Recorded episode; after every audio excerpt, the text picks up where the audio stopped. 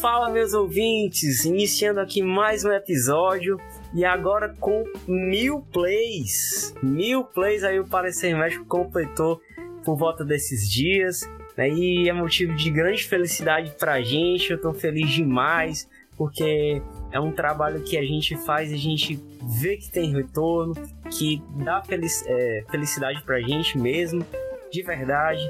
E a gente já queria começar com isso, com essa alegria, transbordando aqui mesmo e agradecendo a cada um de vocês por estar aqui conosco, beleza? E, sobretudo, ouvindo agora esse episódio que a gente espera trazer muitas informações legais. O episódio é sobre a transfusão sanguínea e, sobretudo, a doação de sangue.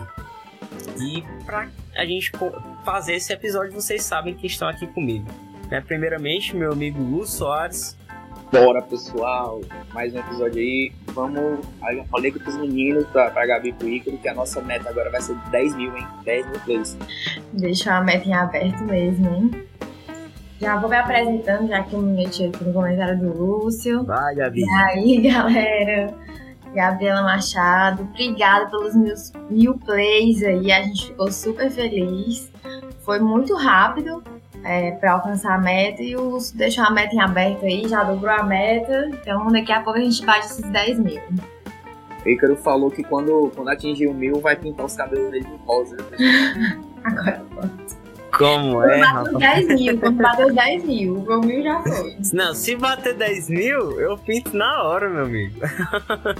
É o certo, viu? O que tiver, né? O que restar aqui na minha cabeça. Eu pinto de azul pra representar a marca. Show, pelo menos, pelo menos uma mecha, né?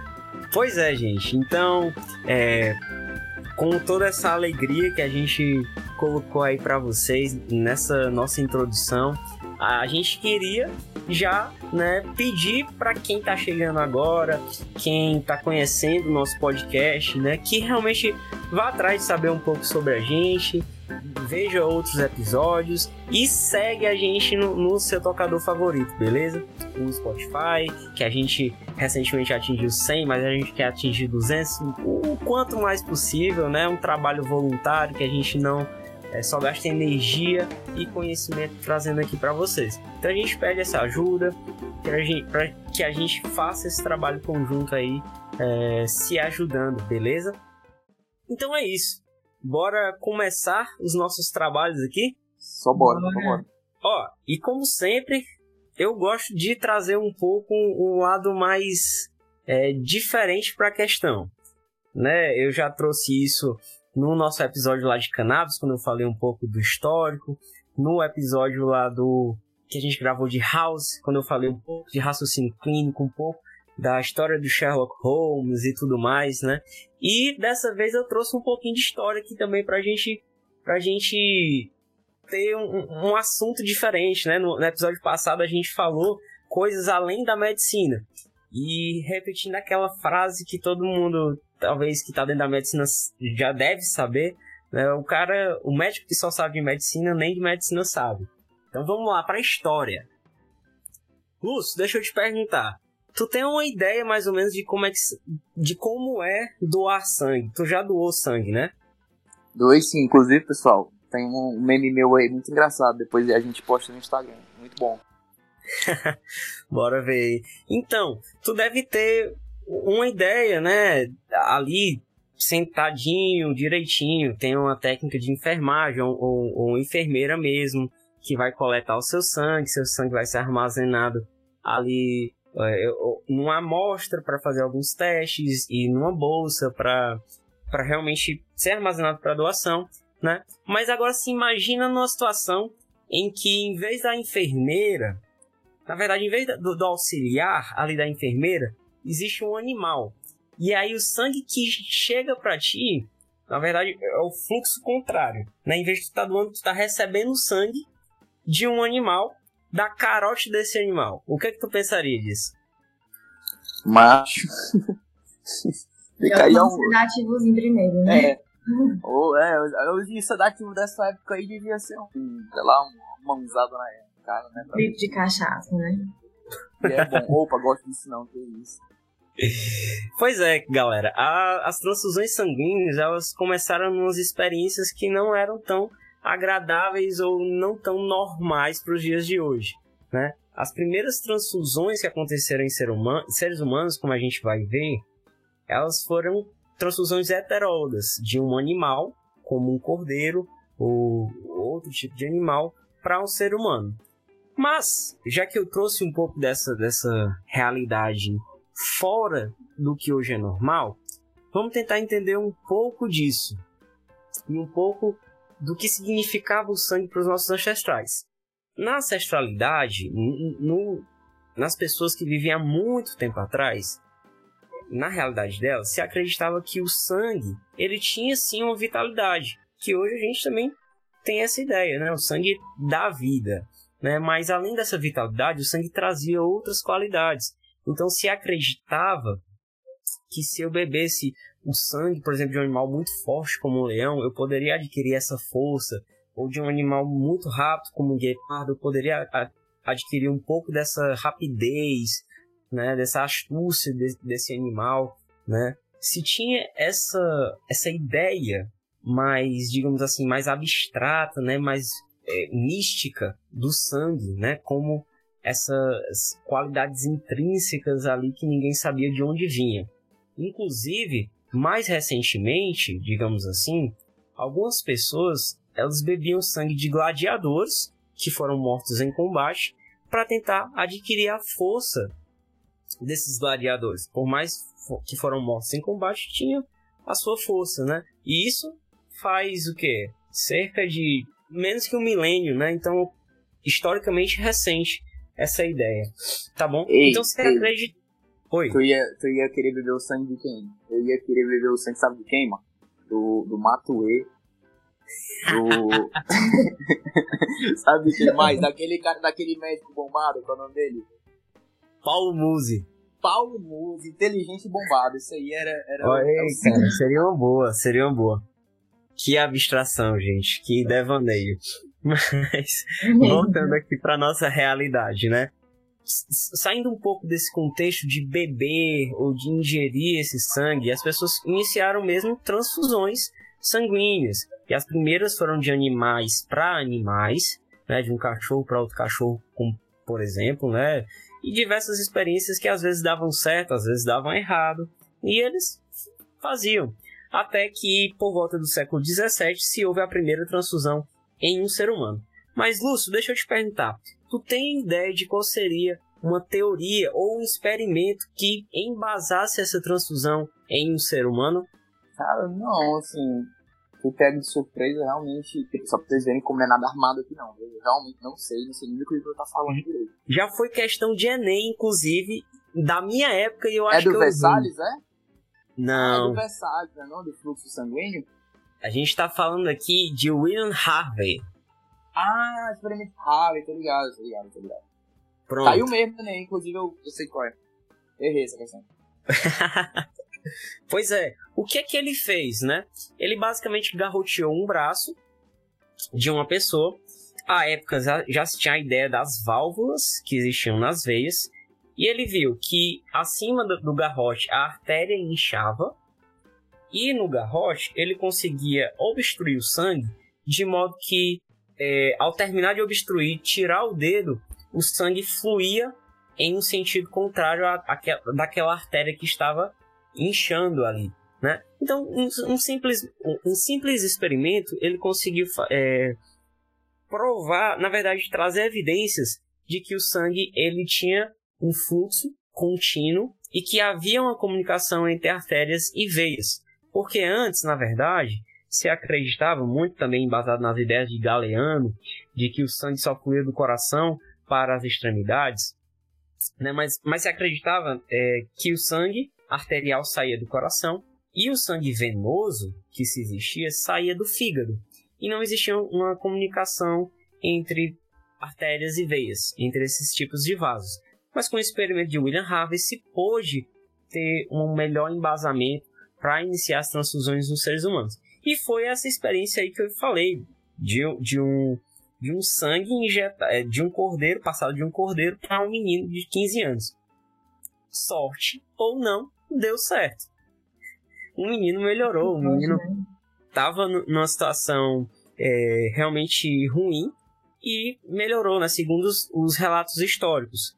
Só que depois, né, as, as, as experiências futuras foram dando errado, aparecendo as reações hemolíticas e as pessoas foram morrendo com esses experimentos. Né? Então, o Papa, a autoridade mor da época, né, a gente está falando aqui de século XVII, e a Royal Society de Londres proibiram a, a execução do procedimento. Então, por muito tempo se parou essas experiências de transfusões heterólogas. Até que no século XIX, no início do século XIX, um cidadão chamado James Blundell a ter a ideia de que dentro do seu contexto ali de trabalho, ele era um obstetra e tinha muito contato com mulheres em hemorragia pós-parto. E começou a ter a ideia de que aquelas mulheres perdiam tanto sangue, se fosse colocado sangue né, em outra via nelas, elas poderiam se restabelecer. Só que não, não poderia ser mais sangue de animais, porque além da diferença né, de, de um animal para um ser humano, se começa muitos animais para ter uma quantidade adequada de sangue, né? O sangue ele não conseguia ser, não se conseguia armazenar sangue, porque a época não se tinha ideia ainda do anticoagulante. Então era na hora, o procedimento era na hora, né? E precisava, na verdade, de que pessoas fizessem isso. E aí, nos documentos que ele traz até para a revista Lancet da época, ele diz, começa a ter essa ideia de que as pessoas vão precisar ter um senso de doação ou receber algo em troca para fazer isso, mas precisariam essas pessoas passar o sangue para outra pessoa e para se testar se iria ter um resultado positivo. E aí aconteceu que ele teve a oportunidade de fazer isso com um, um, homem que estava com câncer de estômago e nessa situação ele não obteve sucesso o cara morreu. E aí mais cinco outros ele fez e não obteve sucesso. Mas ele mesmo escreve nos seus documentos de que não como ele pegava pessoas que estavam em estágio terminal, não se daria, não se tinha evidência suficiente para saber se foi a doença em si ou foi o procedimento de transfusão que levou a pessoa à morte. Então ele continuou fazendo, até que ele conseguiu naquela situação específica de hemorragia pós-parto, melhorar o quadro significativamente de uma mulher. E aí ele viu, opa, cara, eu consigo ter um benefício com esse procedimento. Né? Então dá para ir para frente. A gente só não tem ainda conhecimento suficiente. Né? E foi o que aconteceu. É mais ou menos dessa forma que começa a, a nossa história com as transfusões sanguíneas. A partir então do século XX, a gente vai ter mais conhecimento e esses conhecimentos serão mais aplicados nas transfusões e a gente chega à realidade de hoje. Em 1900, teve um imunologista, o Lance Steiner, descobriu o sistema ABO, um grande conhecido e utilizado hoje, sistema ABO. Depois, em 1913, um cirurgião alemão descobriu é, como usar o citrato de sódio como um anticoagulante e aí sim começou a ter a ideia de como armazenar sangue e agora aumentar né, a possibilidade de se transfundir sangue para outras pessoas e não mais na, na situação de que precisava uma pessoa estar do lado da outra né, para fazer a, a transfusão. E, enfim, em 1937, o próprio Lance Steiner e com, junto com outro cara, o Wiener, eles descobrem o fator RH. E aí fecha uma boa parte do que, se, do que a gente usa hoje para as transfusões sanguíneas, para doação de sangue, o screening né, da, da, dos sangues doados e transfundidos, que é o sistema BO, o sistema RH. E aí ali, naquele momento, o início de uma ideia de como armazenar esse sangue em anticoagulantes. Certo? É claro que a época, por exemplo, é, a gente vê nos filmes de Primeira Guerra Mundial que havia transfusão de sangue soldado para soldado, não se tinha esse, esse conhecimento aplicável, né?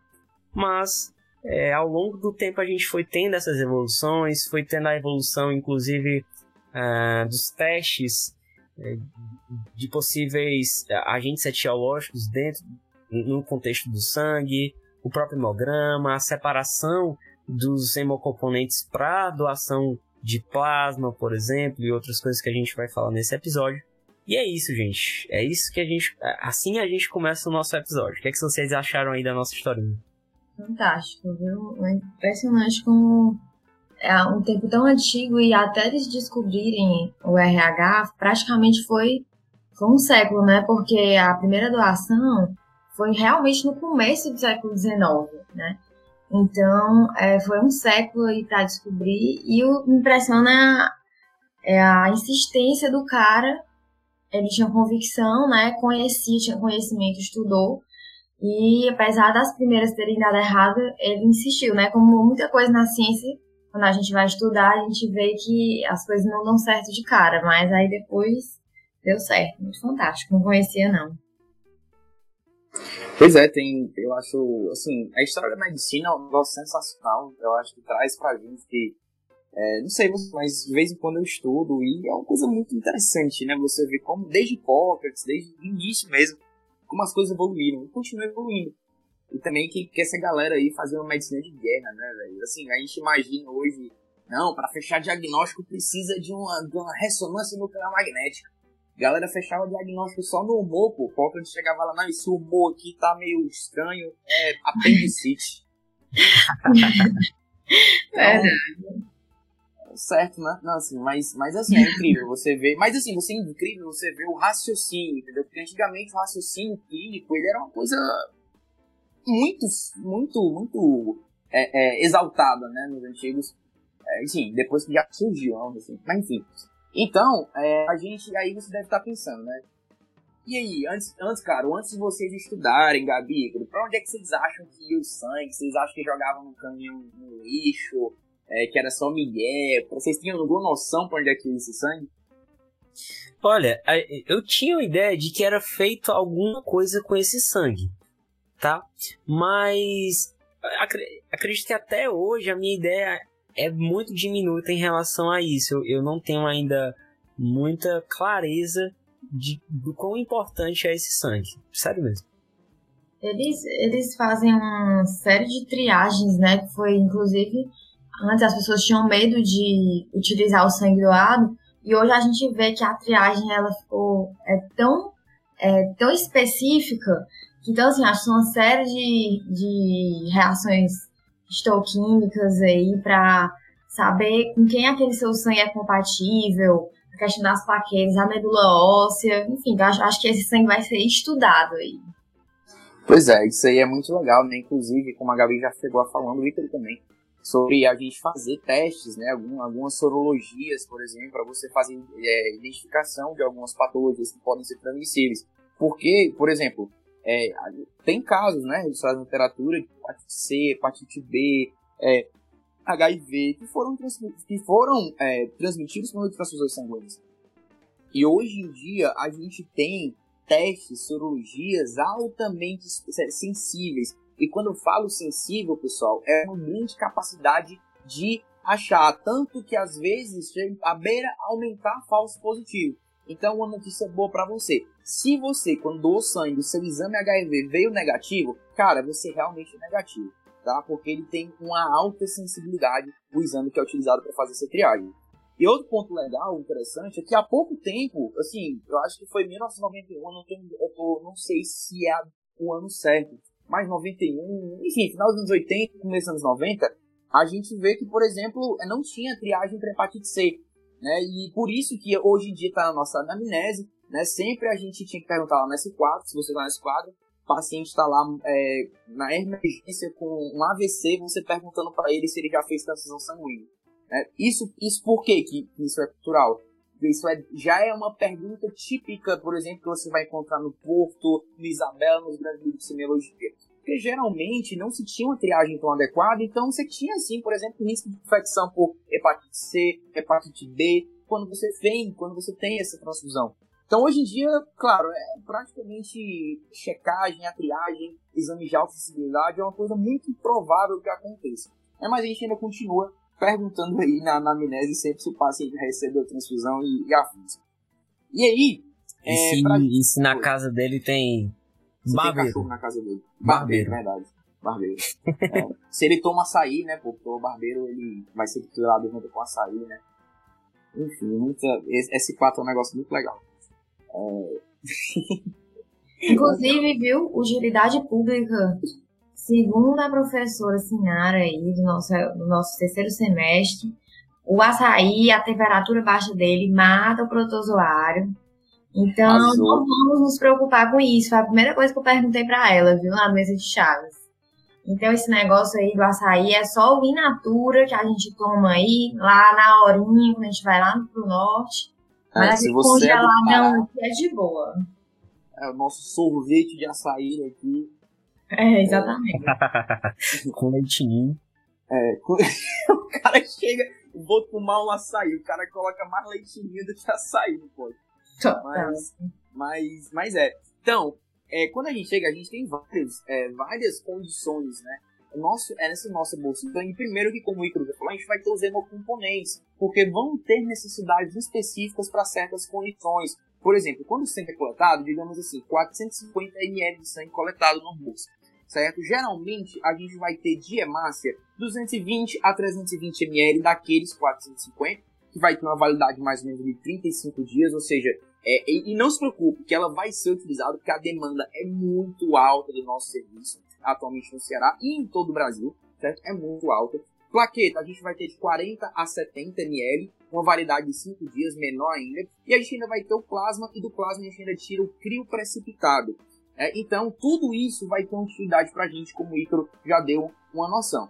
E aí, dentro dos espectros das condições de tudo aquilo que a gente pode usar a sua bolsa de sangue, que que, quando, quando o, o, o Emoce, né, gente é o Emoce, é, mas tem o Hemorrio, tem o, enfim, todos aí, as, as unidades de coleta de sangue e armazenamento do Brasil, porque quando ele fala que dois sangue é, salva uma vida, e a gente às vezes, ah, isso é só propaganda, só querem meu sangue, não sei nem o que eu vou fazer, galera, mas isso aqui é uma, uma das propagandas mais realistas que eu já vi. Porque, por exemplo, o seu sangue, né, ele pode servir é, para fazer transfusão de pacientes com anemia falciforme, certo? Com várias outras anemias, pa pacientes com hemorragias, inclusive hemorragia alta, alguns pacientes que têm, que podem ter ali uma, uma instabilidade hemodinâmica quando tem hemorragia digestiva alta, paciente cirrótico, né? Ou por outras causas também, ele pode necessitar de bolsa, beleza? Paciente com neoplasia, aí um ponto interessante, muita gente deve pensar, Lúcio, neoplasia, mas o que tem a ver é, o, que, o que é tem sangramento, tem hemorragia, pessoal, parece que existem muitos quimioterápicos, entre eles, por exemplo, o metotrexato, o metotrexato que é uma, uma droga antineoplásica, o que, que ele faz? Ele basicamente inibe a proliferação de células no nosso corpo. Por quê? Ele vai tentar atingir as células tumorais para inibir ali o crescimento, porque o câncer é justamente isso, é o crescimento exacerbado de células.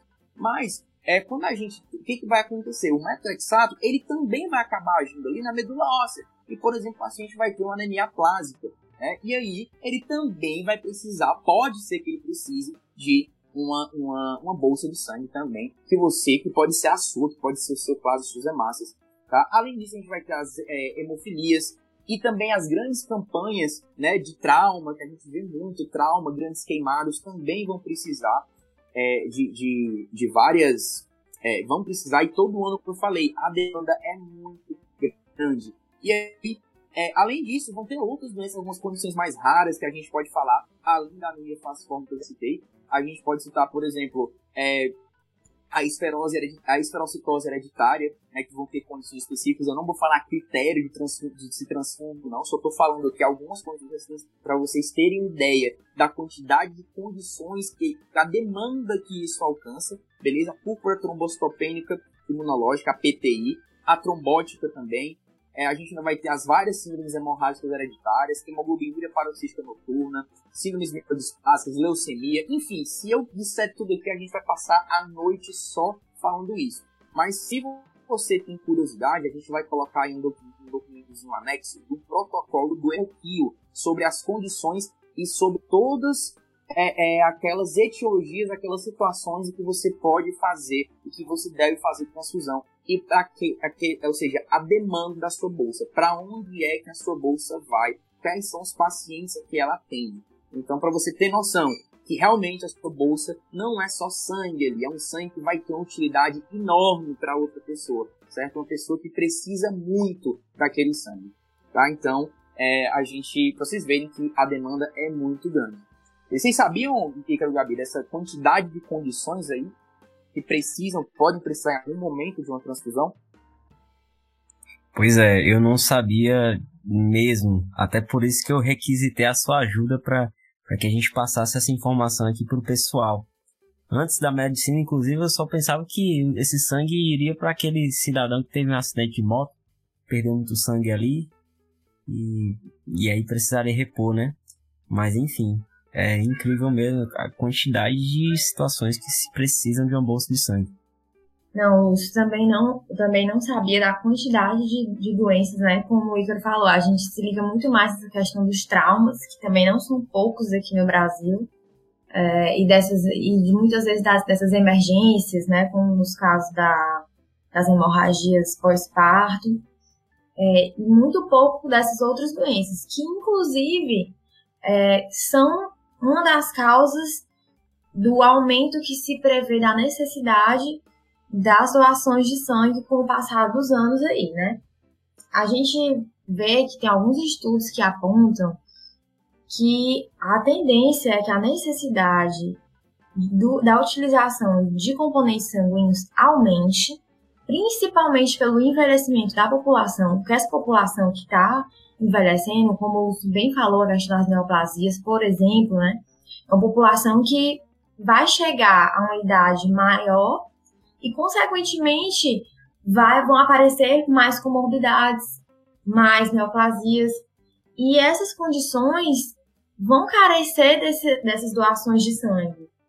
E também por causa disso, a gente vê que o público que mais doa, que é o público aí entre 17 e 35 anos, está diminuindo. Então a gente está tendo essa inversão aí da, da pirâmide etária, né?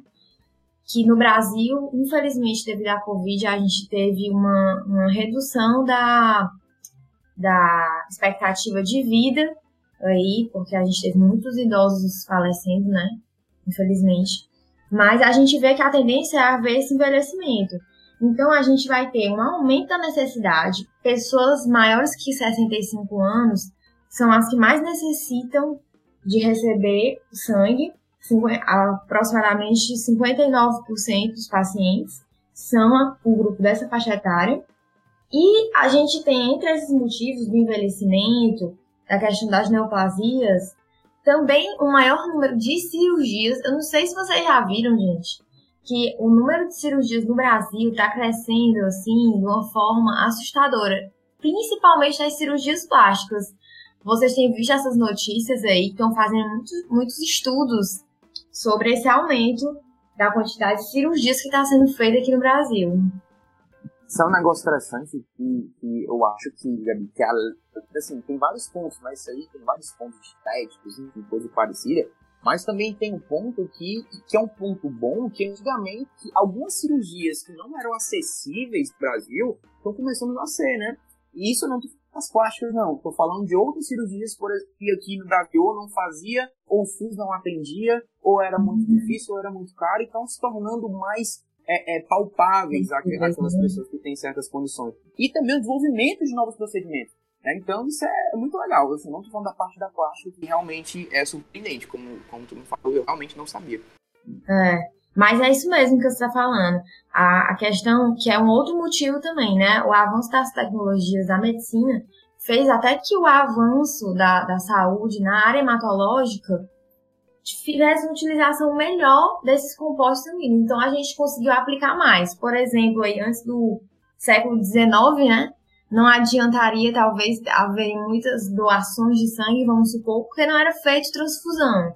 É, então, assim, o, é o avanço da medicina que possibilita que a gente faça essa utilização. Inclusive, não só de sangue, não, aliás, não só das hemácias, né, que a gente conhece mais, do sangue total, mas só de plaquetas, de medula óssea, principalmente para pacientes que têm câncer, né? Então, assim, esse avanço da medicina aliado ao envelhecimento da população, a gente tem uma perspectiva de maior necessidade das doações. E, paralelamente a isso, a gente vai ter um, um paradigma que é a previsão de redução das doações. Como eu falei, porque o público que mais doa, a tendência é que diminua é, a população dessa faixa etária. E a gente já vê que o Brasil, inclusive, gente, é complicado, porque a, é um país muito hospitaleiro, mas nesse quesito, doação de órgãos, doação de sangue, é, infelizmente a gente fica muito atrás. Se a gente for pegar, é, se a gente for pegar para o tamanho do país, a gente às vezes vê notícias de números absolutos, mas quando a gente vê proporcionalmente a, a população que a gente tem, é um número muito baixo. Está muito relacionado, algumas vezes, com relação ao transplante de órgãos, né? Há uma questão ainda religiosa de algumas famílias, é, mas a gente vê que há um incentivo, uma adesão muito baixa.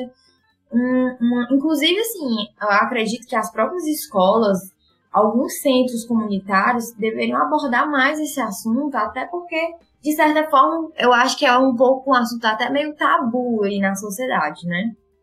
É, então, assim, a gente vê que essas doações vão estar tá reduzindo com o tempo.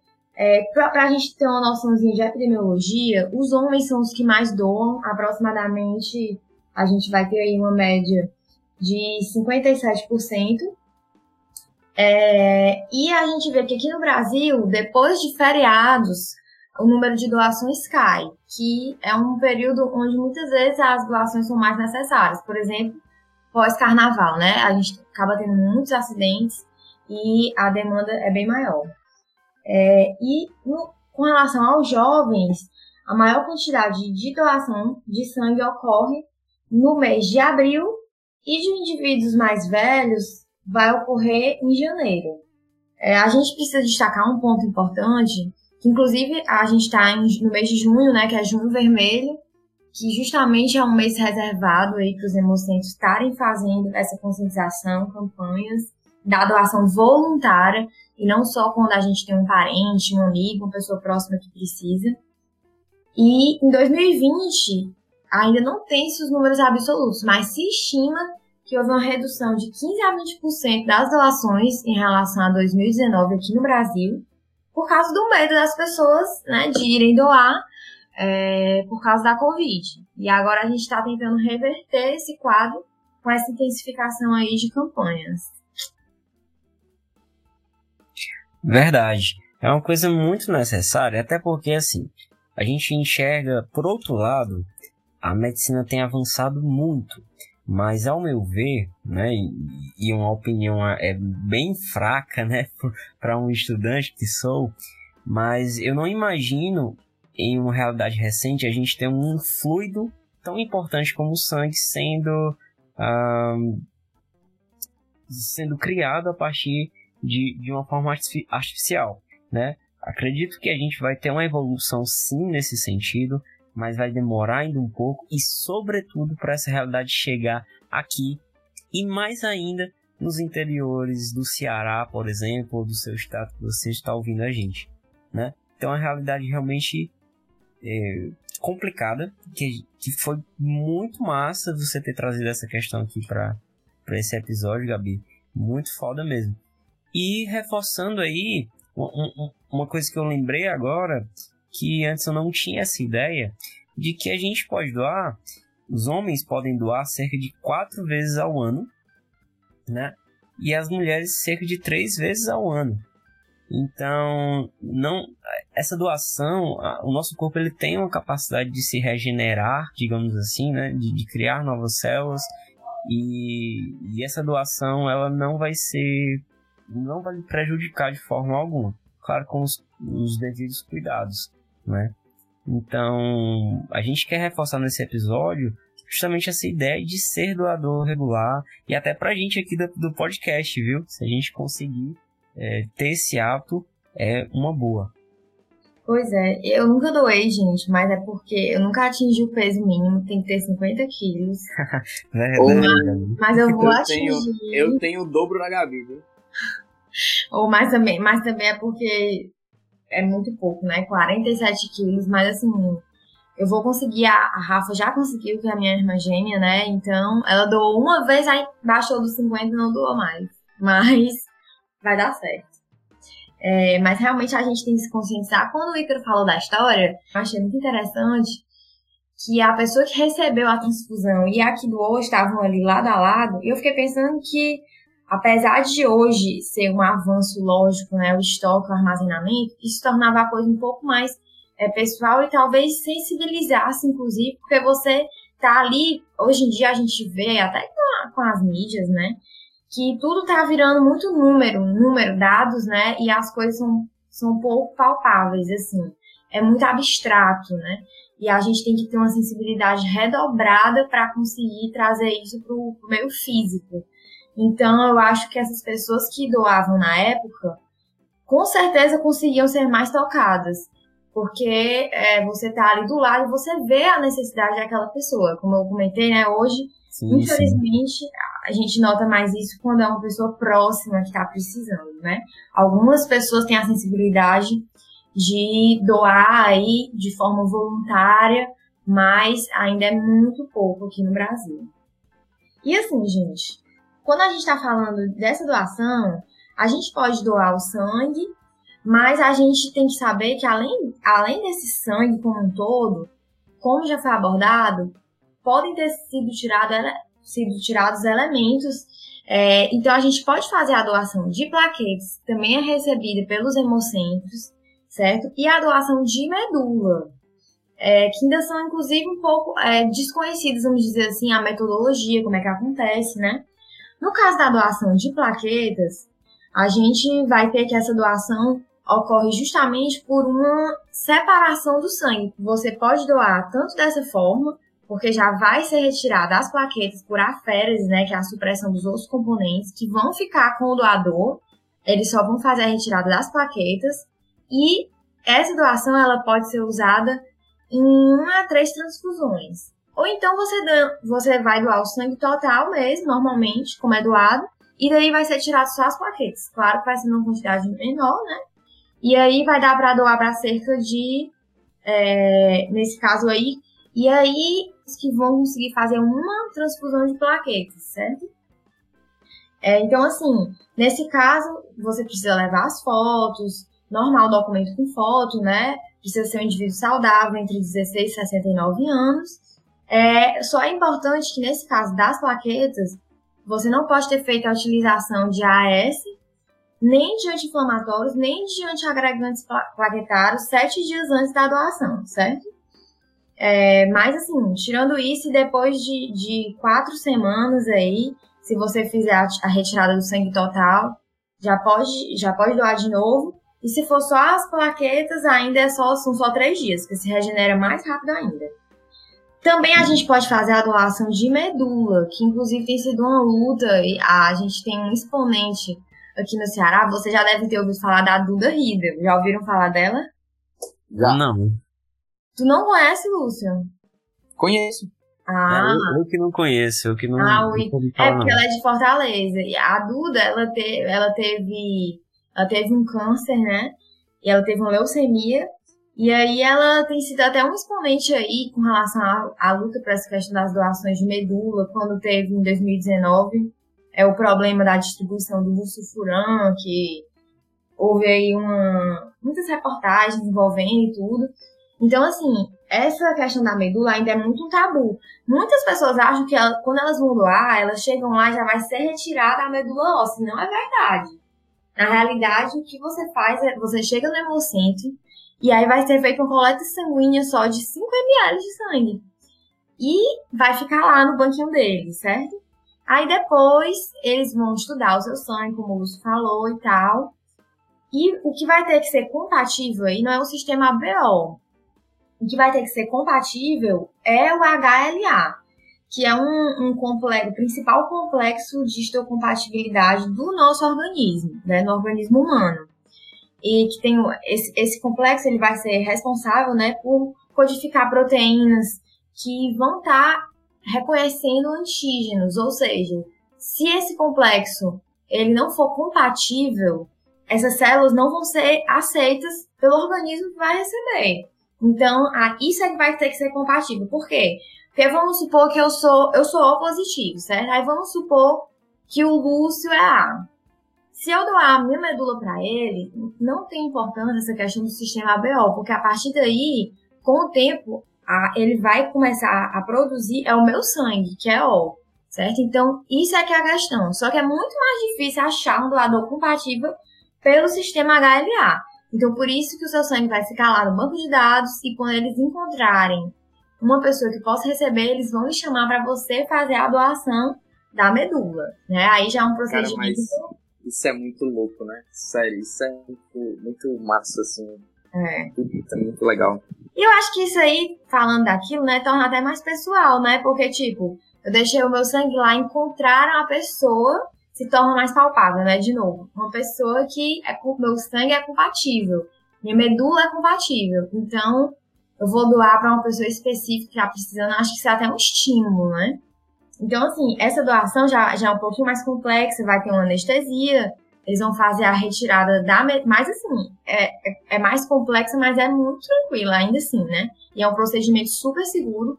Então, vão fazer a retirada dessa medula ou no externo, muito provavelmente ou no externo, ou no osso ilíaco, né, aqui na bacia. É um procedimento tranquilo que dura uns 40 minutos só, entendeu? E aí vai haver essa doação. Geralmente, é, é muito mais fácil você encontrar essa compatibilidade entre irmãos. Chega a ser, assim, 25% a probabilidade de você conseguir é, isso com o irmão. Eu sou sortuda, nasci duplicado, então para mim seria fácil. Com certeza a minha irmã poderia doar para mim, mas em irmãos que não são gêmeos, né, a gente tem esse 25% de chance. Justamente porque a gente herda esse complexo da mãe e do pai. Mas, assim, hoje em dia, justamente com essa evolução da medicina que a gente está comentando, a gente vê que até irmãos, parentes que não são compatíveis com seu HLA, eles vão poder, não são HLA idênticos, como a gente chama, chama são haploidênticos só, vão poder tá, vai poder estar tá sendo utilizado numa emergência. Então, se você não consegue um doador voluntário compatível e nem esse irmão, esse parente que seja HLA idêntico, tudo bem. Hoje em dia já, foi, já foram feitos avanços que você vai poder, é mais difícil, pode ter mais complicações, mas você vai poder estar tá utilizando esse sistema que não seja é, 100% compatível com o seu, certo? E, por último, falando dessa questão da medula, gente, eu não sei se vocês sabiam, vocês conheciam a, a doação de medula pelo cordão umbilical? Não, nunca vi não, Gabi. Pois é, isso, isso daí é outra, outro ponto que eu acho que ainda é pouco divulgado e é bem interessante. Essa, essa coleta, ela acontece no cordão umbilical após o nascimento. Claro que, como toda doação que a gente está falando, é uma doação voluntária, então antes disso, a gestante que ela teve um acompanhamento aí mínimo necessário de duas consultas no pré-natal, né, que não, que não tem é, problemas que são contraindicados à doação de medula, ela pode estar tá permitindo essa doação que vai acontecer justamente assim que, que termina o parto. Então, a equipe de coleta vai para lá e quando obstetra clampeia o cordão umbilical e fica ali a placenta, que geralmente vai para o lixo, né? Aquela placenta com o pedaço do cordão umbilical do neném é lixo, geralmente.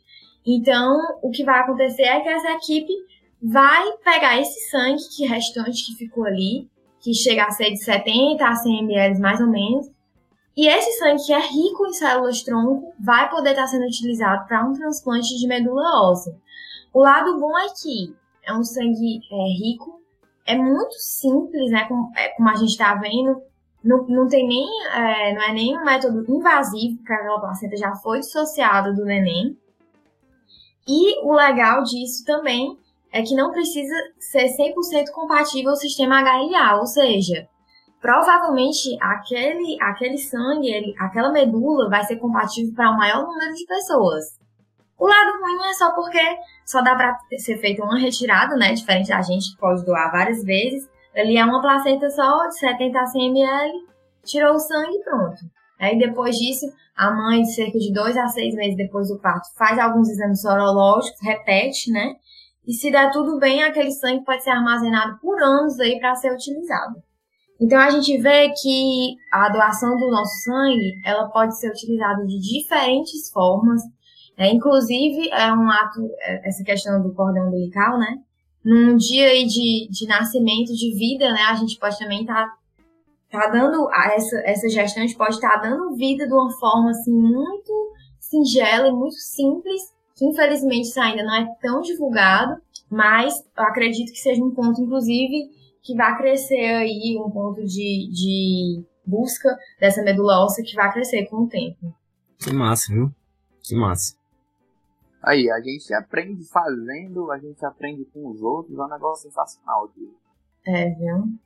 É então, gente, só pra gente finalizar esse nosso episódio, a gente traz de novo a questão de que a gente precisa dessa doação, precisa da sua doação, né? As pessoas que estão lá no hospital precisam dessa sua doação. E a gente vai reforçar um pouco de como é que faz essa doação. Bem rapidinho, não vou falar todos os critérios e tudo mais. Mas se você é daqui do Ceará, o que, é que eles estão fazendo? Agendamento online. Como é que eu faço esse agendamento, Ícaro? Eles têm um site para isso. O site é bem organizadinho, tem uns horáriozinhos bem, bem claros ali para você fazer rapidinho. O nome do site é emoce.reservio, ou seja, R-E-S-E-R-V-I-O.com, ou seja, emoce.reservio.com. Então lá você faz o seu agendamento e o que é que você precisa, Ícaro, para fazer a sua doação? Você vai precisar de um documento com foto, você vai precisar ter mais de 50 quilos, como a Gabi falou, né? Você não pode ter nenhum sinal de informação, né? E tudo isso eles fazem na triagem direitinho, né? Para que não, não se passe nada é, sem ser visto, né? Não pode estar em uso de antibiótico. Outra, se você está tendo algum sintoma gripal, né? E ou sugestivo de Covid, você precisa passar 30 dias para poder doar, certo? Essa é informação de lá do Emoce. Além de que, se você tomou vacinas como a Coronavac, você precisa esperar dois dias para doar e as demais outras vacinas você precisa esperar uma semana, sete dias para poder doar, certo? Isso são, são informações básicas, né? Mas tem as informações que você precisa estar tá bem alimentado, não vá de jejum para fazer a doação, né? Lá eles dão, após a retirada do seu sangue, eles dão uma comidinha, uma coisazinha. E é bom, viu? certo? E outros critérios você entra lá no site do Emoce que você, você tem melhores informações, beleza, gente? E outra beleza? coisa, vale ressaltar que às vezes é, a pessoa já conhece o, o centro de Emoce, né? Se for aqui no Ceará, logicamente, do, da sua cidade. E aí a pessoa, ah, não, mas é longe da minha casa. Mas vale falar que eles fazem uma, uma coleta, muitas vezes, o Emoce está se deslocando para outras localidades, tá? Lá em Fortaleza mesmo já vi muito can muitos cantos e às vezes é sazonal. Então, se você tem interesse de doar, entre em contato com eles. Muito provavelmente o, o ponto que eles vão estar fazendo retirada não é só no centro do EMOS da sua cidade que você conhece. Muitas vezes eles colocam postos em outras localidades, que pode ser perto de onde você fica. Show, verdade. Além disso, existem é, as campanhas que o pessoal faz também de vez em quando, né? Que, que acho que, que, que seja é, mais ou menos parecido com o que a Gabi tá falando, né? Antes se fazia as campanhas mais abertas, né? Hoje está sendo mais restrito, mas ainda existe um pouco dessa possibilidade, né? E se Deus quiser, cada vez mais a gente vai estar tá numa situação aberta a esse tipo de aglomeração boa, né? Saudade de doar sangue lá na família, viu? Olha aí. Doou na faculdade, foi, Lúcio? Pô, teve, teve, foi duas vezes na faculdade e teve uma vez lá no Emoce mesmo. Nossa, arrasou. Pois é. E aí, e aí, pessoal, se você quiser doar, pode falar a foto no Instagram e marca aparecer médico aí, ó, pra dizer que a gente incentivo pra você ir aí, viu? É isso aí. E também outro projeto lá na faculdade, que é a Liga de Trauma, vai iniciar agora uma campanha também com alguns informativos e tudo mais. E, e incentivos à doação né, nesse mês de julho aí que, que se inicia, certo? E com eles também vocês podem adquirir alguma informação, ou, ou então é, se quer ir com algum amigo, não quer ir só, né? Fala com alguém e tal. E vamos fazer essa doação, gente. Né? Vamos fazer doação agora, esse mês. Logo após esse episódio, você já vai é, agendar a sua ida, beleza? E ser um doador regular. Bora, né, gente? Bora que eu tô, eu tô empenhado para isso. Gostei da motivação do Ícaro. Logo após o episódio, Aí vai, sim. no Uber você já vai escutando o finalzinho do episódio. É, já vai curtindo a vibe, né? Enquanto você tá lá sendo transfundir, pra você ficar bem tranquilo, leva o fone, já vai escutando algum episódio que você deixou de escutar, né? Aí você escuta. Total. Nem vai perceber quando vê já passou. Dói nada, pessoal. Dói nada. Pois é isso, gente. A gente chega a mais um fim de episódio aqui, né? E esperando novamente que tenhamos trazido informações válidas aí e significativas para vocês, certo? Muito obrigado pela atenção. Novamente reforçando aí, segue a gente no Instagram lá, que a gente está se movimentando mais. O Twitter de vez em quando aparece uma coisa também.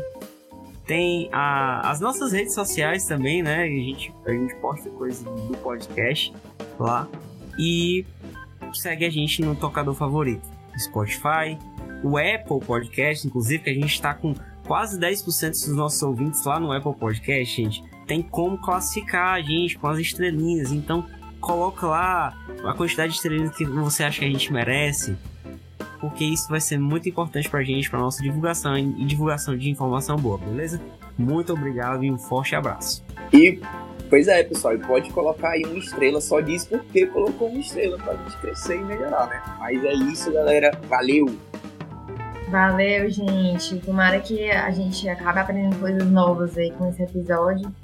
E a gente possa estar tá aumentando esse número, a nossa geração aqui, daqui a uns anos, é, modifique essas, é, esses percentuais de doação aqui no Brasil. Até a próxima, gente. Beijo. Tchau, tchau.